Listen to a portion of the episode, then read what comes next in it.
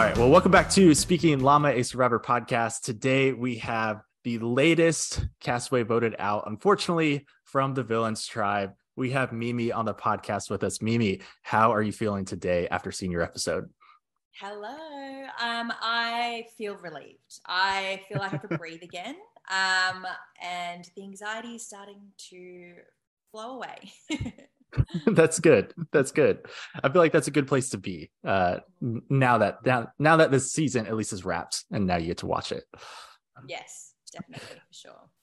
Uh, well, my first question for you, I'm really curious. You know, you um, you know, are cast on the show, and then you find out it's heroes versus villains, and you find out there are half returning players as well. What was going through your mind? What was your strategy, maybe going into it, and then how did that change once you realized what the season was? Uh, to be honest, I didn't have a strategy going in purely because mm. I didn't know who the returnees were. So mm. you can't really base a strategy on that. However, I did say to myself going in there, I know that what might be well received on the outside in the real world might not be yeah. well received in the game, which definitely mm-hmm. very much mm-hmm. happened for me. Um, so yes, it was tough, very yeah. tough. Was there when you got to the beach was there anyone that you were like especially excited to work with whether that was on the villains tribe or someone you wish you would have gotten to work with on the heroes tribe uh, I mean, I definitely would have liked to work with the heroes for sure, purely because, as you saw, I thought very differently to the rest of my villains tribe. It was mm-hmm. really actually hard for me to gel with anybody really quickly, unlike, you know, Liz and Shonee and Jordie and Simon. Um, so I kind of, for most of it, I felt like a lone wolf. I felt hmm. like I had no alliances, um, and I was just surviving, just getting through. Absolutely, that's a tough place to be. Um, it is. Well, we we have so many questions. Kind of the last couple episodes, your perspective from that. Uh, one of our first ones for you, um, that very first tribal council and the decision to um, read the votes and have uh, Angeli go home. Um, we talked to Angeli a few days ago, kind of heard her, her perspective. What was going through your mind at that point? Were you someone that wanted to read the votes, maybe didn't want to read the votes, or maybe just indifferent to it? My initial reaction was actually to keep Angeli and not to vote anybody out. Um, if you rewatch that episode, I was actually, in addition to Shonee, I was the only one that didn't put my hand up. Um, mm. So it took me a little while, but obviously it was 1v10, I think mm. it was at that time. Um, so I eventually had to buckle because the vote obviously had to be unanimous and I wasn't going to, I mean, I was obviously speaking my mind, but I wasn't going to, you know, be super, super bullish and yeah. really stand up for what I believe in there. So um, there was nothing really I could do there. Hmm. Was there any like buyer's remorse after you know y'all obviously lose a couple challenges in a row, uh, for at least immunity challenges? Was anyone starting to kind of regret the decision to read the votes for Angeli? Oh, I don't think anybody on that tribe regretted that. Okay. They were all quite adamant. they were all quite. Um, they didn't even think twice about you know, it was the first tribal and not playing so hard. So I think mm. they wanted hmm. to play hard and fast, and that's what they got. Okay. Oh, yeah. Yeah. Yeah. Well, I was going to ask, you know, the um the camp raid. So episode two, the villains won the reward. Uh, we actually see you kind of say, "Hey, no, this is not this is not okay. We don't want to take down the entire shelter." Um, walk us through that experience and, and what was that like? What what were people saying? What were people trying to do? And what was what was going on with the villains? Uh, during those 15 minutes uh, of the camp raid? Yeah, I mean, I just wanted to kind of have fun, go in there, mess up a little bit, make a little bit of an impression on the heroes, like they can't mess with us. But I didn't want to, you know, tear down their beautiful Taj Mahal, which was amazing, by the way. um, and I didn't, yeah, want to cause chaos because, as mm. I said, you might have to work with them someday.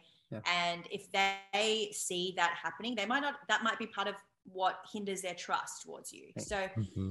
um, again, they're thought very differently to the tribe. I think the tribe just went in a little bit too hard, and mm. I had to say something. Yeah, that seems to be kind of a, a theme for you, right? You mentioned at the beginning was that you just didn't gel well with everyone on the tribe. There wasn't like a, a one person that you went to. Uh, who were you closest with out there, um, even if it was not super close at all?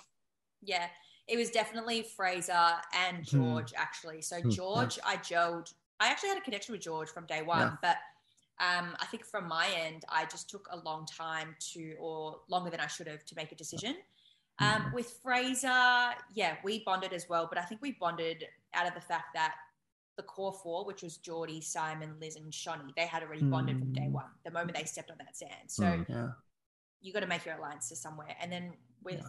poor Jackie going home, no Angeli, yeah, you're kind of stuck in the middle there. So Yeah. yeah, For sure. Yeah. Well, we're curious too. I mean, this this last episode with, with you being voted out, the tribal council was wild. Um, seeing all that happen. Um, walk us through from your perspective what was going on. Did you have any indication that you were going home, or you know, this idea of Simon and Jordie talking to Liz and Shonee? What was going through your mind at that point? Just FYI, whilst I was watching that episode, I don't think I breathed for a single second. I was I was like, what is going on? Um, my thoughts. So when I was actually there at Tribal Council, I thought they had put on a performance because the Hmm. whispers were obviously going behind me, but I couldn't actually hear any of the words. Mhm. Um, so I really thought that it was all theatrics and they just wanted to put on a Mm. little bit of a ruse and telling me that they weren't going to vote me out, but at the end they voted me out. So that's what it felt like when I was there. Mhm. Watching it back, it really seemed like the vote changed three times throughout the whole entire Wow. tribal. Yeah. Um, so yeah, it seemed pretty legit to me. Um, but it was interesting the reasons that showed with potentially why it changed so many times. But it was Yeah. definitely very messy and a little bit chaotic. And I, to be fair, I don't think they actually knew who they wanted to vote out. Yeah, that's we sometimes see that on seasons, right? It's kind of like it's a spinning wheel, and whoever it ends up uh, on is sometimes who gets voted home. So it sounds like, from what you're saying, that it may actually have been a legit live tribal. They decided in the moment. I definitely think they did. Okay. Um, and personally, obviously, I'm biased, but I think they made the wrong decision. Obviously, We think so too. you, you need to call Simon and ask him for that idol. right? Is that an idol? oh, that's a great question. that's a Yeah. great question. I, I, I saw that X in front of the, the little idol symbol by his name. So um, definitely Oh. intriguing. Oh, Okay. I- I well, have- just I mean, you saw George's idol, so Yeah. Simon's idol, if it Mhm. is an idol, um, looks completely different to George's. So I don't know. I would question that. That's, Yeah. that's Okay. a great point. Oh All right. man, now now it. now I have something to keep me up tonight thinking. Right. about. Yeah. but you know what? I am so um, gutted that I. Like, how could I not feel that? I know. Come on. It was hard rock solid. When I saw that happen, I was like, "You're kidding." I literally dug my hand in, went home, and there was actually something in there that that killed me. Not yeah, Yeah. absolutely. So I, you know, been watching Survivor a long time, and we don't see everything that they show. Uh, obviously, you got caught with your hand in the cookie jar, which I appreciate the symbolism that you know in the reward, just in general. Do you think anyone else also snuck a grab in the in the cookie jar and they just weren't caught, or uh, it was it really just you? I find it hard to believe. I'm pretty sure it was just me because Okay. unless they were super super good at sneaking, because Yeah. otherwise there was kind of no other opportunity, Hmm. and that is why I did in that moment in pitch Yeah. Mm-hmm. black darkness, is because that was yeah an opening that I saw.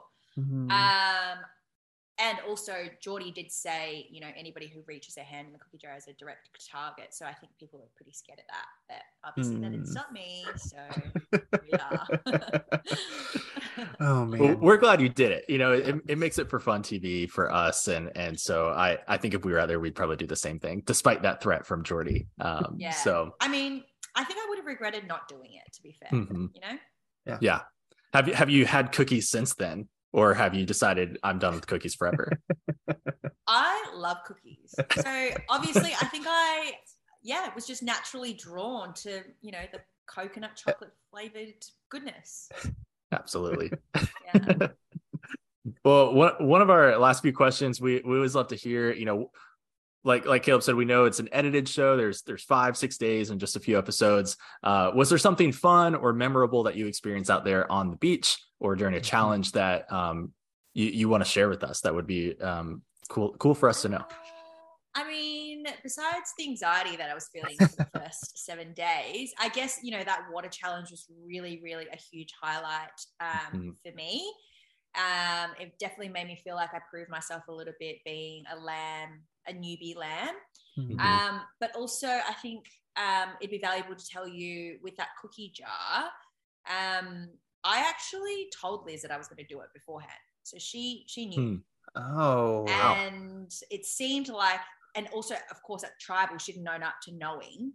Um, so yeah, that's a little bit Oh, of a Interesting. Did you uh, at all try to like spin? Well, Liz knew and she didn't tell y'all. Like she knew that I was going to do it and didn't try to stop me. Well, no, she she knew because she Yeah. was. I asked her if I should do it. She's like, yeah, Yeah. yeah, yeah, do it. So I did Oh. it. Right. and I actually put my hand in twice. Um, and at tribal, you know, she said that she witnessed me doing it, and I didn't want to say that I did it purely Hmm. based on the fact that I actually wanted to preserve that relationship in case I went back into the game. Yeah. And then if I went back into the game, I would have confronted her. But Mm. at tribal that time, I just didn't think that it was right to say it. But Yeah. yeah, ran out of time. So yeah, yeah, Absolutely. Well, I noticed that from you at Tribal. I, I thought you did a great job of not admitting to it, uh, which I really appreciated. So, uh, very well done there. Um, I, I think our last question for you, you kind of referenced it at the beginning. Um, you know, with with this uh, season of heroes versus villains, uh, you were on the villains tribe. Do you feel like that was the right tribe for you? Why or why not? Um, I definitely think I'm 50 50, as in, I could have gone either way, really. I just fit fit whichever mold you put me in, um, Yeah. unless obviously that goes against my morale. Yeah. Uh, which I don't know what that means, but um, yeah, I definitely could have been a hero. Mm. Uh, definitely think that my morals are very tough, and I, I think that I'm a player that I can't go in there and put on, you know, a survivor suit. I have to play as Mm. myself. Mm, yeah. Otherwise, I think I would make more mistakes than I already have this season. Yeah. Um, but yeah, could definitely play as a villain as well because I think that you know all bets are off. Yeah, absolutely. Yeah. Well, I think the villains definitely needed you to be that moral compass. And so I'm glad they had you there uh, for the time they did. I'm worried about them after voting you out to see what they will actually do.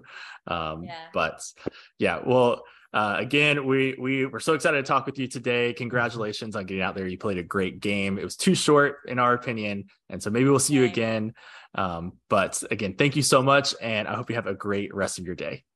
Thank you so much. And also, can I just say, I cannot believe George listened to me when we were at the camp rage. I was shocked. Uh, but I was like, okay, cool, Yeah. great. hey, you you convinced, right? The quote king of survivor, self-proclaimed king of survivor. So that Yes. put that in your cap and take it home with you. Absolutely, it's on my resume. Absolutely. There it is. Thank you so much. I really appreciate it. Yeah. Yep, Thanks, Mimi. no problem. Take care.